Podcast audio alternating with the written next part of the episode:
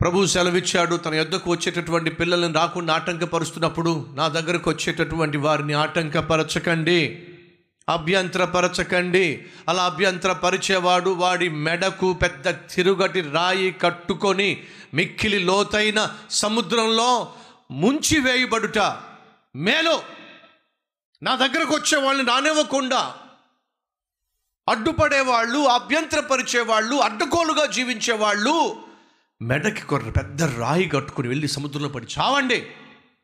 అర్థమవుతుందా? ఈరోజు ఏ భర్త అయితే త్రాగుబోతుగా ఉంటున్నాడో నువ్వు నీ బిడలు మందిరం రాకుండా చేస్తున్నావు. ఏ భార్య అయితే గయ్యాలిగా ఉండి ఇంటిని ఎప్పుడు నరకంగా మార్చేసుకుంటుందో నీ బిడ్డలను భర్తను దేవుని సంధికి రాకుండా చేస్తున్నావు. దేవుని దృష్టిలో అది నేరం. నాతో పాటు సమకూర్చని వాడు చెదరగొట్టువాడు. నువ్వు దేవుని బిడ్డ సన్నిధికి నీ కుటుంబాన్ని రానివ్వకుండా నీ చుట్టూ ఉన్నవారిని రానివ్వకుండా నీ పద్ధతులు నీ ప్రవర్తన నీ మాట తీరు ఉన్నట్లయితే దయచేసి గమనించో ఏలి కుమారుల మార్గంలో నువ్వు వెళ్తున్నావు. అది ఎప్పటికీ క్షేమం కాదు. దయచేసి గమనించండి మన దేవుడు అతి పరిశుద్ధుడండి. తను కోరుకుంటుంది మనం పరిశుద్ధంగా జీవించినట్లయితే లోకానికి వెలుగుగా ఉప్పుగా ఉంటామని ఆశపడుతున్నాడండి. కానీ ఏలి కుమారులు దేవుని మందిరాన్ని ఎంత అపవిత్రపరిచారండి. వాళ్ళు ఆ విధంగా అపవిత్రపరిచారు వారి గురించి వ్రాయబడి ఉంది. మరి మన సంగతి ఏమిటి? ఈ శరీరము దేవుని ఆలయమే కదా మరి దీన్ని ఏ విధంగా కాపాడుకుంటున్నాం? తమిళ్ళు చెల్లెళ్ళో మీ దేహము దేవుని ఆలయమని మీరు ఎరుగరా సహోదరి సహోదరులు ఈ దేహము దేవుని మందిరమని మీరు ఎరుగరా ఒకవేళ ఈ మందిరాన్ని మీరు తెలిసి తెలిసి తప్పుడు పనులు చేసి అపవిత్రపరుచుకొని ఏమీ కాదు అనుకున్నట్లయితే వినండి. ఖచ్చితంగా శిక్ష ఉంది. ఏమిటా శిక్ష? ఏం చేస్తాడు దేవుడు? చూద్దాం రండి. ఎప్పుడైతే ఏలి కుమారులు విచ్చలవిడిగా ఒకవైపు దేవుని పరిచర్యలో పాలు పంచుకుంటూ మందిర సేవలో పాలు పంచుకుంటూ దేవుని మందిరాన్ని నిర్భయంగా అపవిత్రపరిచేస్తూ ఉన్నప్పుడు దేవుడు ఏం చేశాడో తెలుసా? ఏలి ఎలాగూ తన బిడ్డలకు చెప్పుకోలేకపోతున్నాడు సరిచేయలేకపోతున్నాడు. కాబట్టి దేవుడు మరొక సేవకుడిని పంపించాడు అక్కడికి. బిడ్డల్ని సరిగా పెంచలేక సరిగా సరిచేయక వాళ్ళు తప్పుడు పనులు చేస్తున్నప్పటికీ కూడా బుద్ధి చెప్పలేక మిగిలిపోయినటువంటి తండ్రి చచ్చిపోయాడు.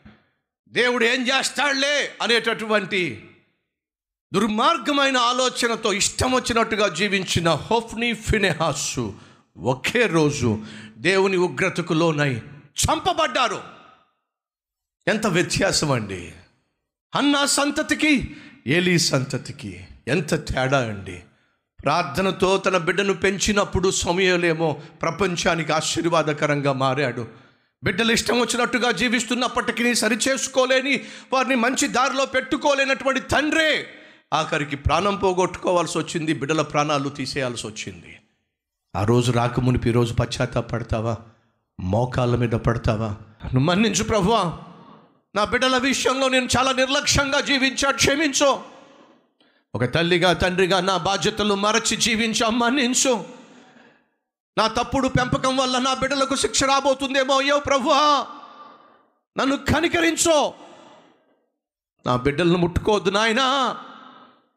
నేను చేసిన తప్పులను బట్టి నన్ను క్షమించు. నా నిర్లక్ష్యాన్ని బట్టి నన్ను క్షమించు. ఇక నుంచి నేను మంచి బిడ్డగా మంచి తల్లిగా మంచి తండ్రిగా ఉంటాను.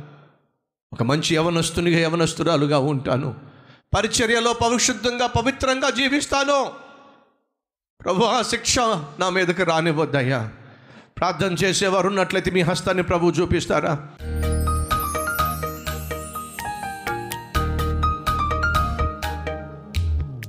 లెట్ ఇస్ ప్రేమ్ పరిశుద్ధుడు అయిన తండ్రి సూటిగా స్పష్టంగా మాతో మాట్లాడావు. ఈ దినమంతా నీ సన్నిధిని నీ వాక్కు శక్తిని మా మధ్య కనపరిచినందుకు స్తోత్రాలు. విన్న వాక్యాన్ని ప్రతి ఒక్కరూ నాయన అంగీకరించారు. కాబట్టి మనస్ఫూర్తిగా మోకరించి ప్రార్థన చేశారు. వారి హృదయాలను సరిచేసుకున్నారు. ఇంకా ఎవరైనా ప్రభు నిర్లక్ష్య వైఖరి కనపరుస్తున్నట్లయితే వారి ఇంటికి వెళ్ళిన తర్వాత వారి రూమ్కి వెళ్ళిన తర్వాత మోకరించి ప్రార్థన చేసి తమ హృదయాల్లో ఉన్నటువంటి పాపాన్నంతటిని నీ సన్నిధిలో ఒప్పుకొని విడిచిపెట్టులాగున సహాయం చేయాల్సిందిగా కోరుతూ ఉన్నాను. మేము చేసే పనులలో ప్రయత్నాల్లో పరిచర్యలో ప్రయాణాల్లో కావలసినటువంటి కాపుదల భద్రతను విజయాన్ని ఇవ్వండి. సేవ చేస్తున్న ప్రతి ఒక్కరికి కావలసినటువంటి నాయన ఆశీర్వాదము నీ యొక్క కృపను కనికరము సన్నిధిని కనీసం నేటి నుంచి అయినా బిడ్డల పట్ల ప్రత్యేక శ్రద్ధ వహించి ఆ బిడ్డలను నీ ఎందు భయభక్తులతో పెంచి నిన్ను మహిమపరిచేటటువంటి కుటుంబ వ్యవస్థను ఏర్పరచుకునే కృప భాగ్యం దయచేయమని. యేసుక్రీస్తు నామం పేరట్టు వేడుకుంటున్నాం తండ్రి. ఆమెన్.